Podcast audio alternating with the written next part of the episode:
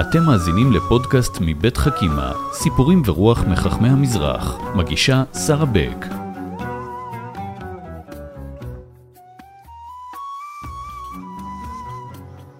שלום לכם, ושלום לאליסה אברמוב. שלום, שלום. איזה כיף שאת איתי. אליסה דוקטורנטית בבר אילן, שחוקרת את ההיסטוריה של יהודי קווקז בעת החדשה. נולדה בבאקו שבאזרבייג'אן, עלתה לארץ בגיל תשע, ואתם יכולים לנחש ניחוש פרוע, אנחנו הולכים לדבר היום על יהדות קווקז. אה, אז איזה כיף. יהדות קווקז, אה, אליסה, אה, נקראת גם יהדות ההרים, נכון? יהודי ההרים. יהודים הררים, כן. או ג'והור? ג'ורי, הם, הם מכנים את עצמם ג'ורי, ג'ורים, ג'ור, שזה בעצם יהודי בשפה הג'ורית הייחודית שלהם. אבל את ה... הם גם מכונים היהודים ההררים, זה כינוי שקיבלו מהרוסים, ואימצו אותו ככה. וכשאנחנו מדברים על איזה מדינות? המדינות הן מדינות הקווקז, רכס ההרים בקווקז. מדובר באזרבייג'אן, דגיסטן. אני מדברת על המדינות המודרניות שאנחנו כן, מכירים היום, כן? כן? אזרבייג'אן, דגיסטן, קוורדינו, בלקריה. שזאת מדינה מאוד ידועה. כן. לא שמעתי עליה. כן, היא ברוסיה, יותר באזור של רוסיה, צפון הקווקז. ובעצם... צ'צ'ניה. כן, צ'צ'ניה. אז בעצם מה, ש, מה שמאפיין אותם זה לא המדינה הספציפית, אלא הפיזור בכל אזור הקווקז, בעיקר במזרח הקווקז, וגם בצפון, וזה שהם המון, יש כמה, יש המון בעצם ריכוזים ש, של קהילות, ומה ש, שמעניין זה שהם משתייכים ליחידה תרבותית אחת, עם mm-hmm. תרבות אחת. מה שמאוד מקשה לעשות דוקטורט, על, כשזה בכל כך הרבה מקומות. נכון. לא הכחיש. נאנחת.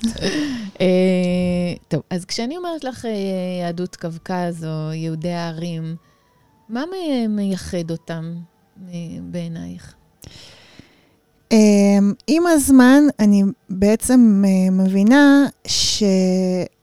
שמדובר בקהילה יהודית אה, עתיקה, ייחודית, ש... שדווקא, דווקא כן. במסורת היהודית הייחודית שלה, mm-hmm. ולמרות אה, כל השינויים, למרות כל התהפוכות ו... ואפילו אירועים טרגיים, שהם עברו באמת הכל, הם עברו את השואה, הם עברו את כל ה... כן, הנאצים ה... הגיעו עד אליהם. כן, כן, כן, ממש הכל, כל מה שנגיד, אה, כל האירועים המטורפים של, ה, של העת החדשה, לא פסחו עליהם, למרות כן. שאנחנו לא שמענו על זה הרבה, אבל לא פסחו עליהם, ועדיין הם דבקו במסורת היהודית הייחודית שלהם. מדהים. כן. אז אנחנו בטח נ, נראה את זה, דוגמאות ב, mm-hmm. בשיחה שלנו. בואי נתחיל בהיסטוריה העתיקה ממש. Mm-hmm. ממתי אנחנו יודעים, או, או שיש מסורת, לגבי uh, קיומם של יהודים בקווקז? אז uh, העדויות uh, על uh, יהודים באזור הזה, יש כבר מהמאה השנייה לספירה, ממש וואו. ככה. Mm-hmm. אה, לפי, לפי ככה כל מיני גישות, אז אה, הם לא היו בחורבן בית שני, אז הם כאילו מגלות אשורוד. Mm-hmm. למרות שיש עדויות על, קהילו, על קהילות ויהודים ש, שהגיעו אחרי חורבן בית שני. Mm-hmm. אז אני חושבת שהאמת היא איפשהו שם באמצע, ובאמת היו גלים, גלים של יהודים שהגיעו לשם, לאזור הקווקז. אה, ו- וככה הצטרפו ליחידה הזאת. אז ו... כשאחשוורוש אומר, אה, כשאומרים לאחשוורוש שישנו עם אחד אה, מפוזר ומפורד בין העמים, כן? אז הכוונה גם אליהם. מדי זה בעצם אומרים שזה אזרבייג'אן. אזור אזרבייג'אן זה היה מדי. אז זה, באמת הולך הרבה מאוד שנים אחורה. כן. וסיפרת לי שאני עושה פה, סוג, פותחת סוגריים, שיש ממש מסורות לגבי פורים. כן. דווקא ב, ביהדות קווקז. אז uh, מסורת uh, בידי יהודי הקווקז, שהם היו בעצם בנס פורים. Mm-hmm. Uh, זה חג מאוד בולט uh, בכל המעגל השנה היהודי.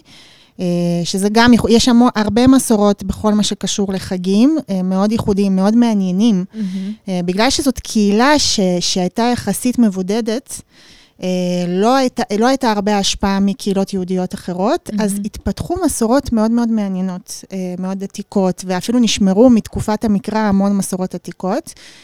ספציפית, נס פורים, הוא מקבל מקום מאוד מיוחד ב... אצל הקהילה. זה, שחוגגים זה... את זה באופן מיוחד? יש, יש המון אה, אה, אה, סיפורים על איך נהגו, ל, נגיד, לא, לא התחפשו, אבל כן היו כל מיני משחקים מעניינים מיוחדים. Mm-hmm. נניח, אני שמעתי על איזשהו משחק שהיה יותר באזור של סבתא שלי, שזה במזרח הקווקז, יש, יש כמה... יש כמה קבוצות. Uh-huh. אז uh, יותר במזרח הקווקז באזרבייג'אן, uh, יותר uh, דרום-מזרח הקווקז. אז שם היה משחק כזה של ילדים, שכל ילד היה יוצא החוצה עם ביצה. Uh-huh. והמשחק היה לנסות לשבור את הביצה של האחר באמצעות הביצה שלך, ומי שהיה נשאר לו הביצה האחרונה, אז הוא היה... כן, כן, אז זה בפורים. בפורים גם היו מאכלים מאוד מיוחדים, יש איזו חלבה מתוקה כזאת ש... שנקראת על שם הדסה. עכשיו, תהיתי באמת למה, למה קוראים לזה הדסה. חשבתי שבגלל uh, הסידו, זה בעצם גם uh, מאכל שמוכן בצורה uh, דומה, שנמצא בכל מדינות ערב וגם אצל פרס, uh-huh. אבל uh, מתברר שספציפית החלבה הזאת, היו מכינים אותה מ... מגרעינים ירוקים, משהו mm-hmm. בסגנון. אז חשבתי, לכן אולי זה הדסה ולא אסתר, כאילו מהמדרש אה, על... אה, אה, מעניין. כן, כן, מהמדרש בעצם, שזה היה ירקרק כזה.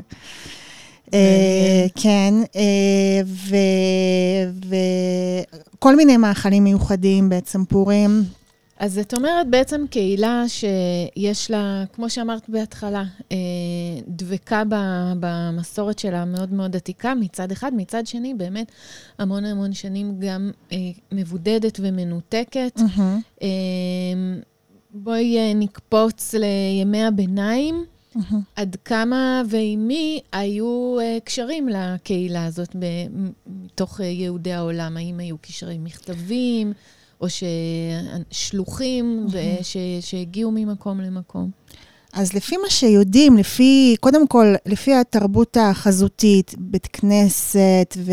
ו דברים בסגנון, ולפי עדויות, ולפי אה, כל מיני ממצאים, אז יודעים שהיו קשרים בטוח עם יהודי פרס. כמובן, זה היה, היא הייתה חלק מהציוויליזציה הפרסית. Mm-hmm. אז יש המון במשותף. Mm-hmm. אה, למרות שהשפה, השפה היא, היא שונה מיהודי פרס, כי השפה היהודית של, של, של, אה, של היהודים ההרריים היא, היא ניב של פרסית יהודית עתיקה. זה מה שאמרת, אה, ג'ו, איך ג'ורי, ג'ורית, כן, ג'ורית, ג'ורית שזה יהודית בעצם בתרגום. זה אם נרצה היידיש, או בדיוק, ה... כן, כן, כן, היידיש של יהודים הרריים.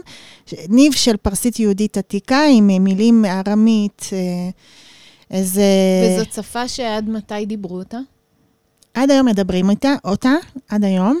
את גדלת בעצם ודיברתם את זה בבית? זהו, אז אני גדלתי בתקופה ש, שבעצם אה, אה, המשטר הקומוניסטי, אה, אני, אני אולי ארחיב על זה אחר כך, כן. אבל... אה, Uh, המשטר הקומוניסטי ניסה לטשטש, mm-hmm. בכל שלב הוא השתמש בצורה אחרת בשפה, mm-hmm. ואחר כך הוא ניסה מאוד לטשטש ל, uh, uh, uh, את השפה. אני גדלתי בתקופה שהשפה, אני גדלתי על השפה הרוסית יותר, mm-hmm. בבית ספר, כן. אבל השפה הזאת היא עדיין קיימת בפי הדור המבוגר. מעניין. ההורים שלי דיברו בג'יורי, הסבתא וסבא שלי, ואם אני, אם אני, היום סבתא שלי, למרות שהיא ידעה כמה שפות, אבל היום לעת זקנה, יש לה דימנציה, אז היא יודעת רק את השפה, היא מבינה רק את השפה וואו. הזאת, אז אני, אם אני רוצה לדבר איתה, אני צריכה אחרת לדעת, כן. וואו. כן. אוקיי, אז, אה, אז בעצם הקשר עם, הוא עם יהדות אה, פרס, השפה היא קצת שונה. כן, וגם למדו בישיבות אה, ארץ ישראל, היו כאלה שהגיעו לישיבות ארץ ישראל וישיבות בגדד. בבגדד היה מרכז יהודי גדול, mm-hmm. אז, אז הגיעו לשם גם. אז זה הקשרים שאנחנו, וכורדיסטן, יהדות כורדיסטני, זה המכתבים, קשרים, זה מה שאנחנו יודעים שהיה קיים בימי הביניים. מעניין. אז עכשיו אנחנו מגיעות אה, ככה אחרי, עברנו על ההיסטוריה מאוד מהר, ואנחנו כן. מגיעות uh, לעת החדשה, שזה באמת גם התחום שאת uh, חוקרת. Mm-hmm. Um, מה קורה אז בעצם? איזה עוד מפגשים יש? מה קורה ל, ליהדות?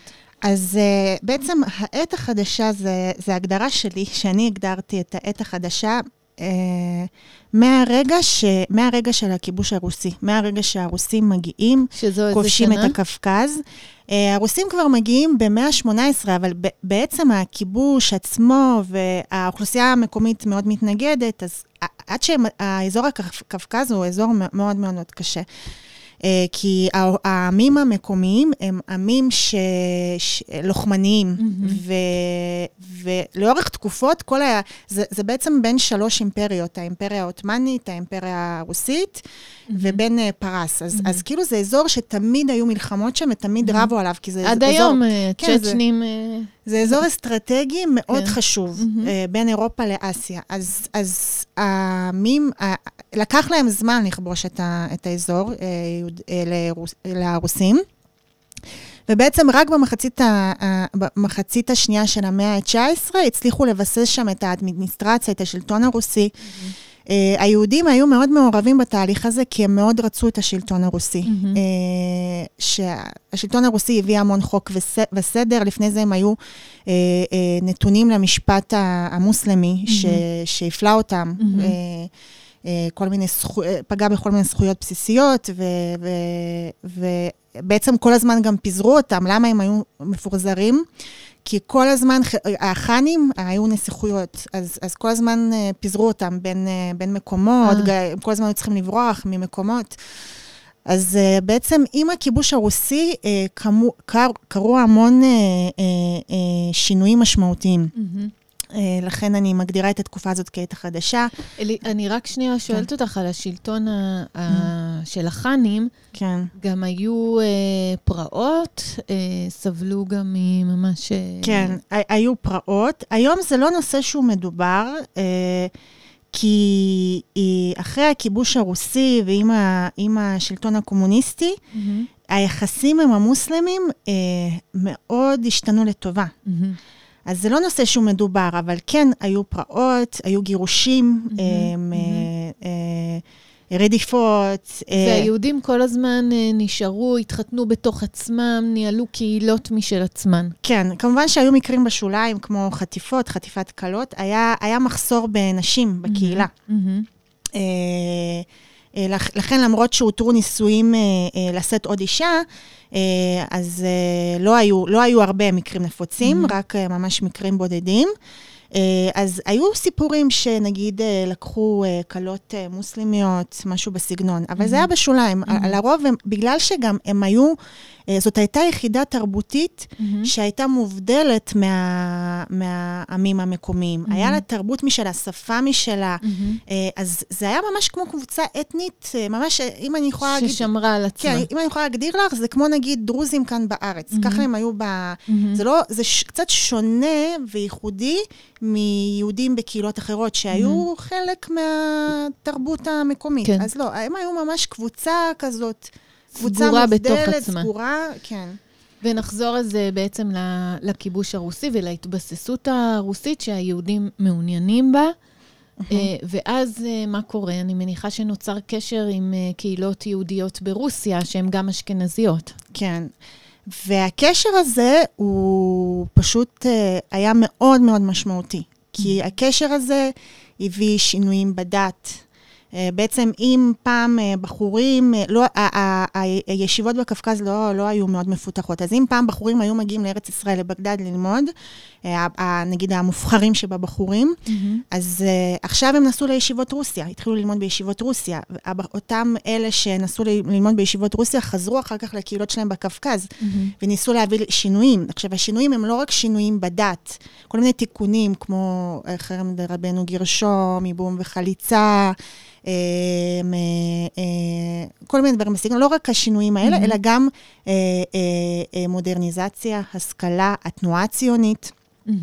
אז, אז זה, זה משהו שהוא מאוד השפיע, אבל חוץ מזה, גם אשכנזים הגיעו לקווקז. עם הכיבוש הרוסי הגיעו קהילות לקווקז, כי בעצם זה היה מחוץ, הרי הרוסי, היהודי רוסיה, באימפריה הרוסית היו, היה להם הגבלות בנושא הישיבה, הם היו בנושא תחום המושב. כן.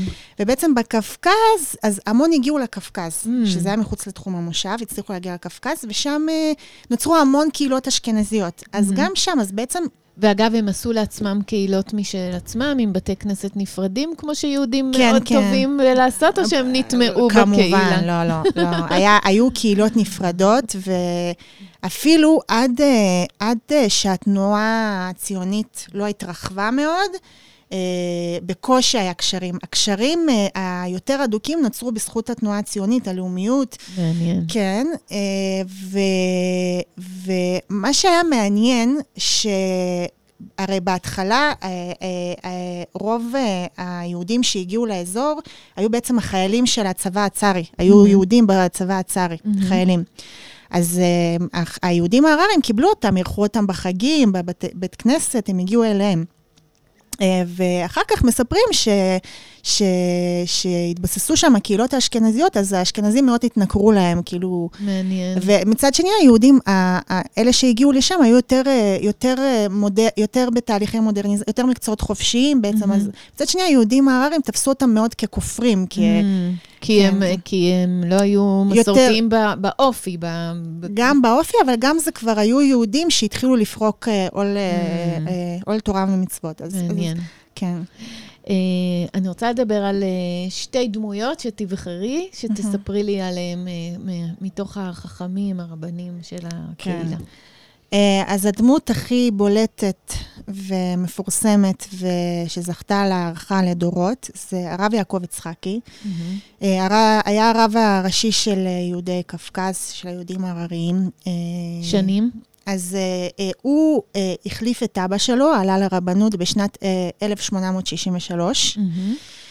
Uh, מה שהיה מיוחד בו, שזה גם ביסס את מעמדו דווקא בתקופה הזאת, mm-hmm. uh, שהוא גם, uh, חוץ מזה שהוא היה גאון בתורה, ויש המון uh, עדויות של רבני אש, אשכנז ורבנים מארץ ישראל שמתארים את הגאונות שלו ואת ה, וזה שהוא חכם מופלג בתורה. Mm-hmm.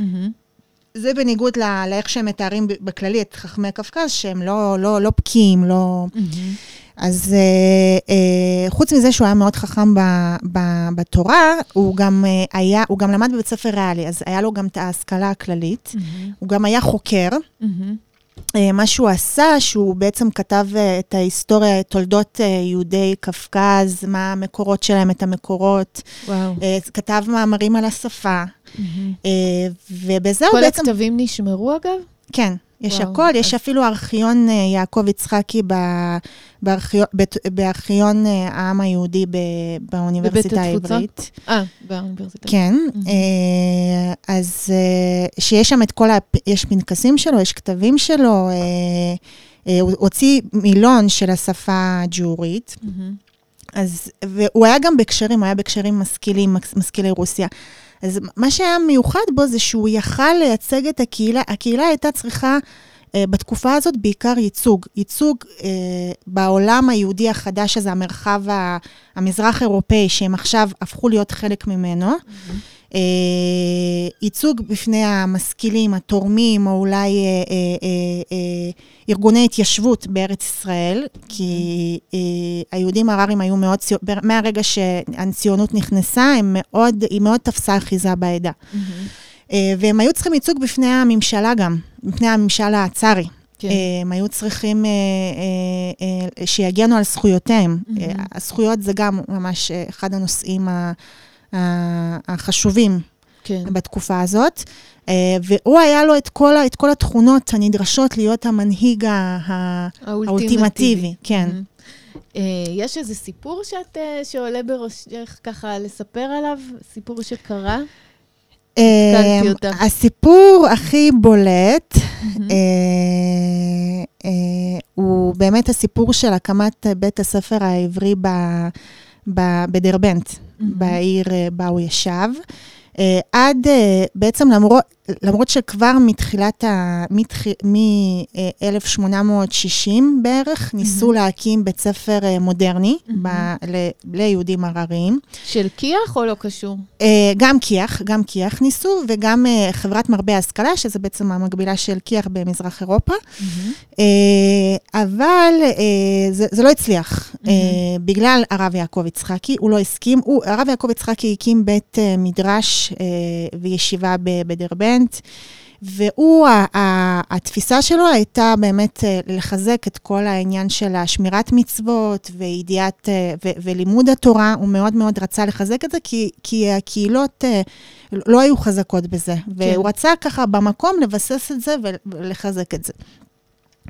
אז מהרגע ש, ש, ש, נוצרה אה, קבוצת אינטליגנציה אה, ראשונה בקרב יהודי קווקז, שאגב, הייתה דתית. כן. אה, מאוד פעלו להקים בית ספר עברי. ולפני זה היה, היה בת, בתי ספר, הם למדו בעצם בתלמודי תורה, שנקראו אצלם תלמיד תכונה. Mm-hmm.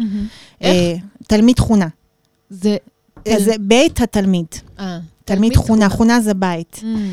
אז, אה, אז אה, ב, ב, אה, זה בעצם היה איזשהו חדר בבית כנסת, כן. ששם היו הילדים לומדים, לפעמים אפילו בבית הרב, בחדר mm-hmm. בית הרב, והיו לומדים שם תורה. כן. ו, ו... והם רצו בעצם לעשות בית ספר...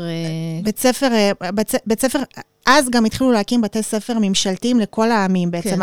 הממשל, הממשל רצה להבין עם מודרניזציה של... כן. של של כל העמים, אז הוא, אז הוא גם השקיע כספים בזה. Mm-hmm. אבל, אבל הרב יעקב יצחקי מנע את זה, ולא בגלל שהוא היה בראש האגודה הציונית, זה לא שהוא התנגד לציונות.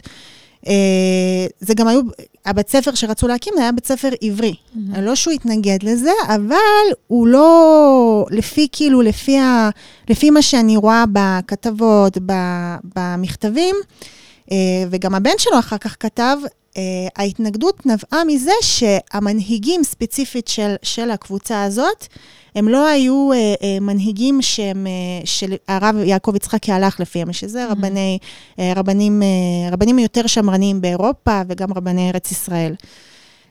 הוא הלך לפי השמרנים, והם לא היו מספיק שמרנים. הם לא היו מספיק שמרנים, כלומר, אבל... כלומר, הוא, לא, לא, הוא לא פחד אה, מהשכלה, כי לא, את אומרת הוא... שהוא בעצמו היה משכיל. לא רק שהוא היה משכיל, גם לא את הילדים שלו האלה. הוא שלח ל, אה, ל, לבית, לבית ספר הריאלי המקומי. Mm-hmm. כי המון ילדים, ילדי העשירים וילדי רבנים, היו, בנוסף לזה, היו שולחים לבית ספר ריאלי של גויים בעצם. אז מה שהוא לא אהב, זה שכאילו בית ספר יהודי, יהיה בית ספר שלא בא מתוך עולם המסורת. אני צודקת? אני גם חושבת שהוא חשב שזה יפגע ב... ב... ב, בח, בחינוך התורני שהוא רצה מאוד לחזק. מעניין. Uh, חוץ מזה גם הייתה המון פוליטיקה. אני, אה, נגיד, היום מאוד מציגים את הדמות שלו כמי שנלחם במשכילים, mm-hmm. שזה דיסוננס ממש, כי הוא, הוא, הילדים שלו, אחד הבנים שלו, mm-hmm. uh, הוא למד עם... Uh, אה, הוא למד בקושטא, עם, אה, עם אה, בן צבי, mm-hmm. עם כל, עם, כן, אז זה ממש דיסוננס, כי זה לא, הוא, הוא בעצמו היה, כן. הוא לא... והוא גם שיתף פעולה הוא, עם ארגוני התיישבות, עם, עם אגודות ציוניות. Mm-hmm. אבל היום מאוד מנסים להציג אותו כאילו נסכם, נלחם במשכילים, אבל זה לא mm-hmm. היה ככה, כי הייתה שם המון פוליטיקה גם בתוך הקבוצות האלה. כן, כרגיל. כן, כן. אז זה היה יותר עניינים פוליטיים מאשר האידיאולוגיה היותר העמוקה. כן, למרות שבאמת אני יכולה להבין אה, למה אה, נוח לו שילכו אצל הגויים ללמוד mm-hmm. את תורת הגויים, כן. ולא לנסות לעשות ערבוב כזה שכאילו עושה איזה... כן. מבחינתו זה כאילו מאיים. אה, עוד דמות. עוד חכם. אה, דמות נוספת, אגב, הרב יעקב יצחקי באמת עלה לארץ, אה, והוא היה ממייסדי אה, המושבה באר יעקב, mm-hmm. שגם נקרא על שמו. אה. אה, על שם הבאר המקומית שהייתה, ועל שם הרב יעקב יצחקי, כן. שמתי הוא, הוא עלה? הוא עלה בשנת 1906, אה, ובעצם אחרי שהוא הקים את המושבה הזאת, הוא המשיך גם לירושלים. הקהילה בירושלים של היישוב הישן, של יהודי קווקז הייתה מאוד חלשה, זה גם סיפור, מאוד חלשה, גם ענייה, גם זו הייתה תקופה mm-hmm. קשה, אז הוא ממש אחר כך עבר לשם בשביל לחזק אותם, לנסות ככה... אה, לארגן אותם. מדהים. אז, כן. תראי מה זה כשאומרים עלייה ראשונה, עלייה שנייה, כן, שנייה כן. שלישית. מי מדבר על באר יעקב בתור כן, מושבה כן. שהקימו יהודי קווקז? מדהים. כן. אה, אוקיי, אז עכשיו נעבור לעוד דמות. עוד דמות נוספת. אה, אז הדמות המשנית לרב יעקב יצחקי באמת בשנים האלה היה אה, הרב חזקיה מישאלוב. Mm-hmm. אמ, הוא גם השתייך לשושלת אה, רבנים ככה מאוד אה, חזקה בקווקז. אה, הרב מישאלוב חזקיה היה מיוחד מהבחינה הזאת, שקודם כל הוא היה משני לרב יעקב יצחקי, בשאלות גדולות היו פונים לרב יעקב יצחקי, ושאלות יותר קטנות אליו. Mm-hmm. והוא הם היה... הם ישבו באותו מקום? לא, הוא, אה, הרב, אה, הרב יעקב יצחקי ישב בדרבנט, mm-hmm. שאז באמת הפכה להיות מין מרכז כזה, גם מבחינת הגיאוגרפיה, זה מרכז כזה יותר, אה, כאילו, מהצפון יש יותר קהילות, mm-hmm. ומה, ו, וממזרח דרום. דרום. והרב חזקיה מישאלוב, הוא ישב ב, בעיר תמיר חן שורה. שזאת באמת עיר שהיו בה המון יהודים, גם uh, אשכנזים. Mm-hmm. Uh, אומרים שאפילו שליש מהמק... מהעיר היו יהודים. Mm-hmm.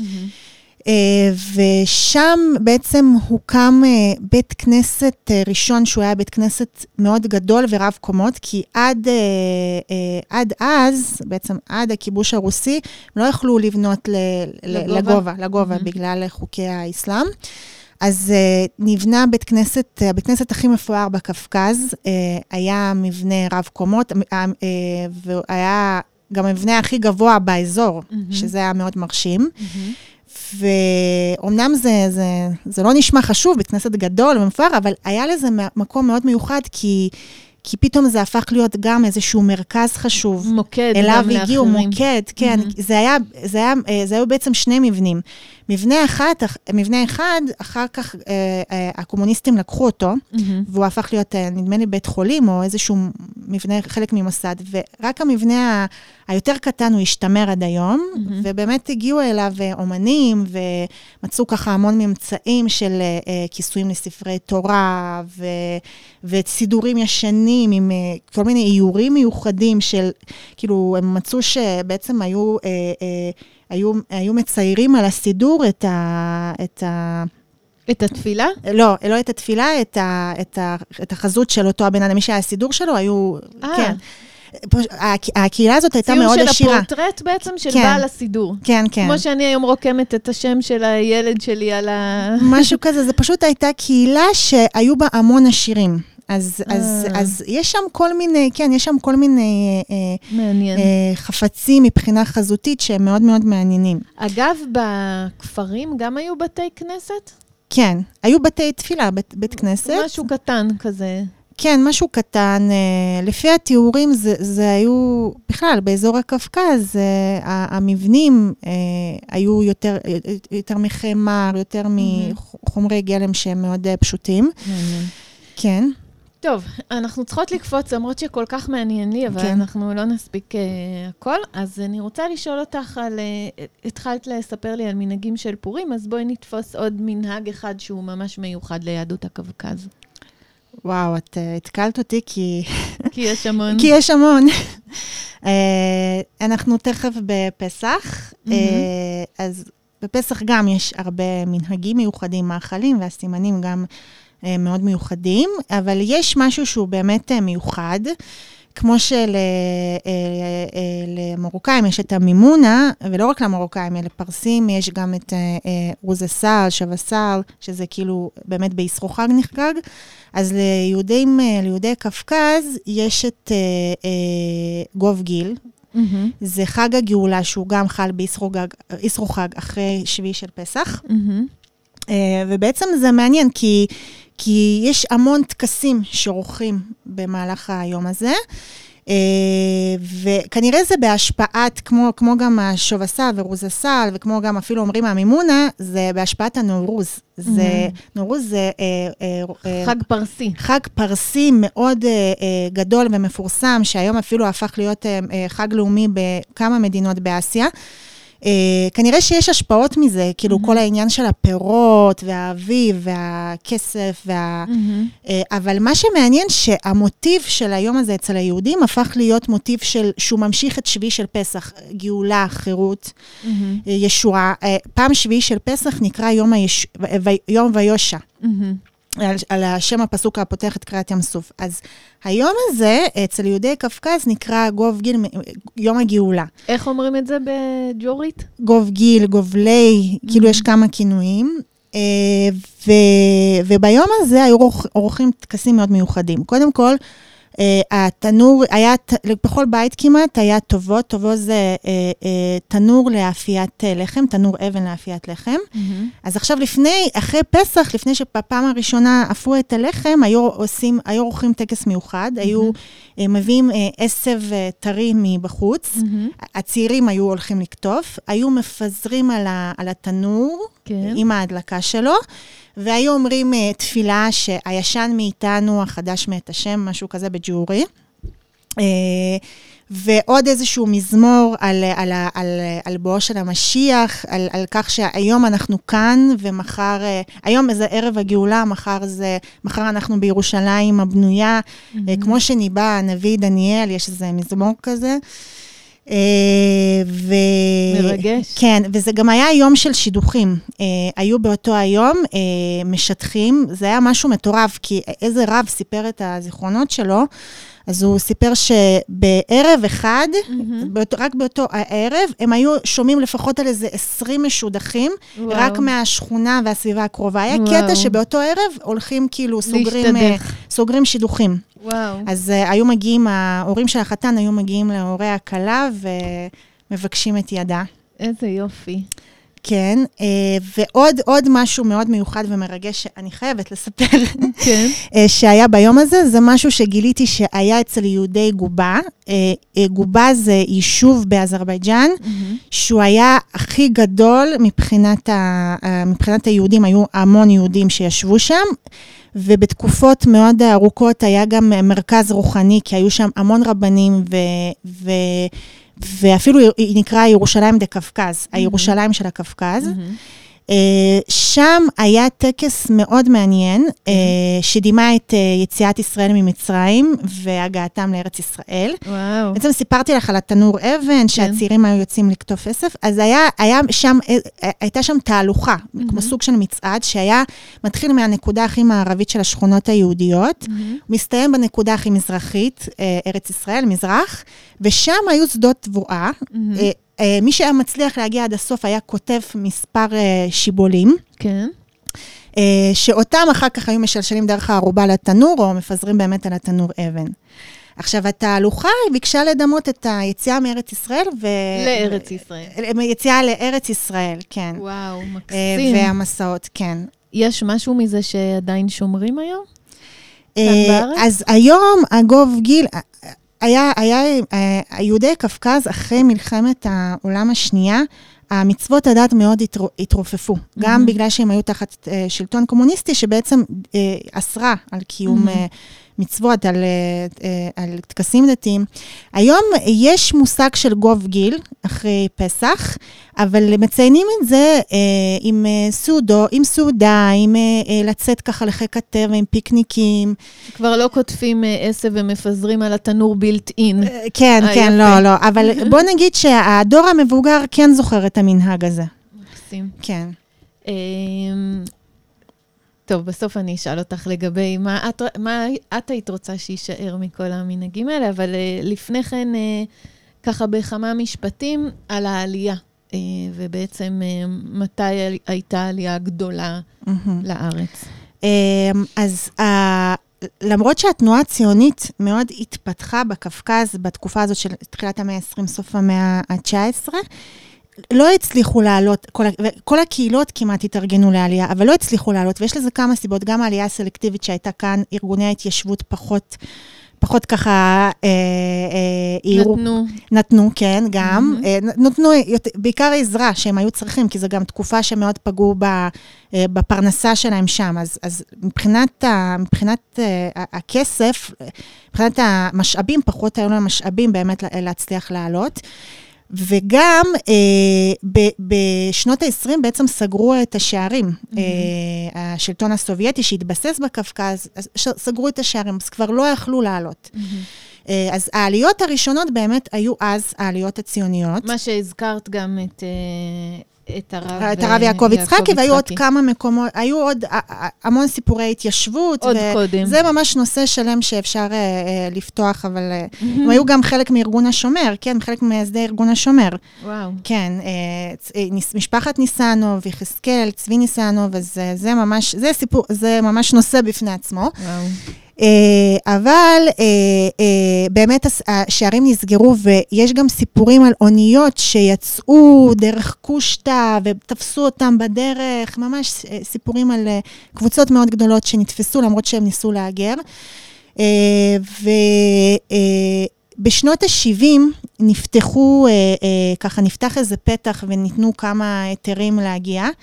אה, בכלל כל יהודי ברית המועצות, הצליחו mm-hmm. להשיג היתרים.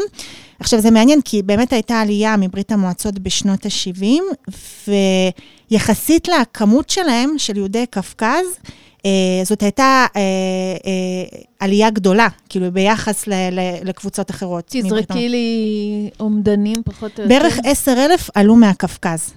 וכמה נשארו שם? אמ, הייתה קהילה גדולה, משהו כמו, אני מעריכה, היו משהו כמו 90 אלף, יותר אפילו, בתקופה הזאת היה משהו כמו 100 אלף, כן. וואו. Uh, עכשיו, בשנות ה-90 אה, באמת נפתחו השערים, סוף שנות ה-80 נפתחו השערים של ברית המועצות, והפסיקו חוקי ההגירה הנוקשים של... אה, בעצם כל מי שיצא לפני זה מברית המועצות נחשב כבוגד, לקחו לו את כל הרכוש. Mm-hmm. אז uh, בשנות ה-90 uh, uh, הייתה עלייה המונית. Uh, הם, uh, הם נקלטו יותר ביישובי פריפריה, וזאת הייתה תקופה של, של, uh, של משבר, משבר עלייה, משבר קליטה, היו, הייתה עלייה המונית מרוסיה. Mm-hmm. Uh, העלייה, uh, היו, היה משבר מאוד גדול, mm-hmm. uh, uh, היה קושי בקליטה, בהשתלבות בארץ. אה, גם בגלל שנקלטו ביישובי פריפריה, גם בגלל כל המשבר בחברה הישראלית עם העלייה והסטיגמות והקושי. אה, זה סיפור בפני עצמו. כן. אה, כן. ובסופו של דבר, היום כמה נשארו שם? יש בגובה, הקהילה שתיארתי לך, אז יש שם, שם בעיקר נשארו המבוגרים ככה. Mm-hmm. אבל, אמ, אבל זה יישוב שהוא עדיין ממשיך, ממשיך להיות יישוב יהודי שמסורתי. Mm-hmm. כן. יש, שם, יש שם משהו כמו 20 בתי כנסת היום. וואו, כל כן. כך עשית לי חשק ללכת לשם לא, ממש. זה מיוחד, גם הקימו שם עכשיו מוזיאון. אני רוצה לנסוע כן, איתך. כן, כן. טוב, אה, אליסה יקרה, קודם כן. כל, זה היה כל כך מעניין ומרגש מאוד. תודה, תודה. אה, ובאמת, לסיום, אני רוצה לשאול אותך, כמי שחוקרת את היהדות הזאת וכמי שבאה משם, מה היית רוצה ש... שיקרה כאן מבחינת אה, שימור המנהגים או ההכרה של החברה הישראלית ביהדות המפוארת הזו? אה, ביחס לחברה הישראלית, הכרה. הכרה, שוב, זה חובה, חייב, לא רק, לא רק בשביל הקהילה, בשביל שהיא תרגיש בבית, בשביל שהיא תרגיש שה, שהזהות היהודית שלה היא חלק מה, מה, מהפסיפס. מהזהות, מהפסיפס, mm-hmm. כן, לא רק בשביל זה, גם בשביל הישראליות, כי הקהילה מביאה איתה כל כך הרבה ערכים, מסורות, זיכרונות, סיפור מיוחד שהוא חלק מהסיפור היהודי, כן. חלק מהסיפור של, של עם ישראל. גם בשביל החברה הישראלית זה משהו שהוא מעשיר, אה, מלמד, מקסים, נכון. מקבל, כן, וזה אה, מה שהייתי רוצה אה, בעיקר, להיות חלק מהפסיפס הישראלי. כן. ומבחינת הקהילה? היית רוצה שיחזרו לעשות, לחגוג כל מיני מנהגים שנשתכחו? תראי, היום הקהילה ברובה היא לא שומרת תורה ומצוות, mm-hmm. והמון מנהגים הם uh, מעוגנים. בכל, ה, בכל הסיפור הזה. אני חושבת שהיום הקהילה, אם uh, בתקופת השלטון הקומוניסטי מאוד, הזהות, ה, ה, ה, הוא שם דגש על הזהות הלאומית, הם חיזקו את הזהות הלאומית והזהות היהודית קצת אה, מבחינה דתית התשתשה. היום יש מין אה, צורך כזה ככה לחזור למסורת, להכיר, לדעת ולשאול שאלות. וואו, אז אני... ולך יש חלק גדול בלתת את התשובות. מקווה. את צעירה, אבל נושאת על כתפייך הרבה מורשת. תודה גדולה. תודה לך, תודה. האזנתם לחכימה, סיפורים ורוח מחכמי המזרח. פודקאסטים נוספים תמצאו באתר חכימה מבית מטח, בתמיכת משרד החינוך, קרן אביחי ומשרד ירושלים ומורשת.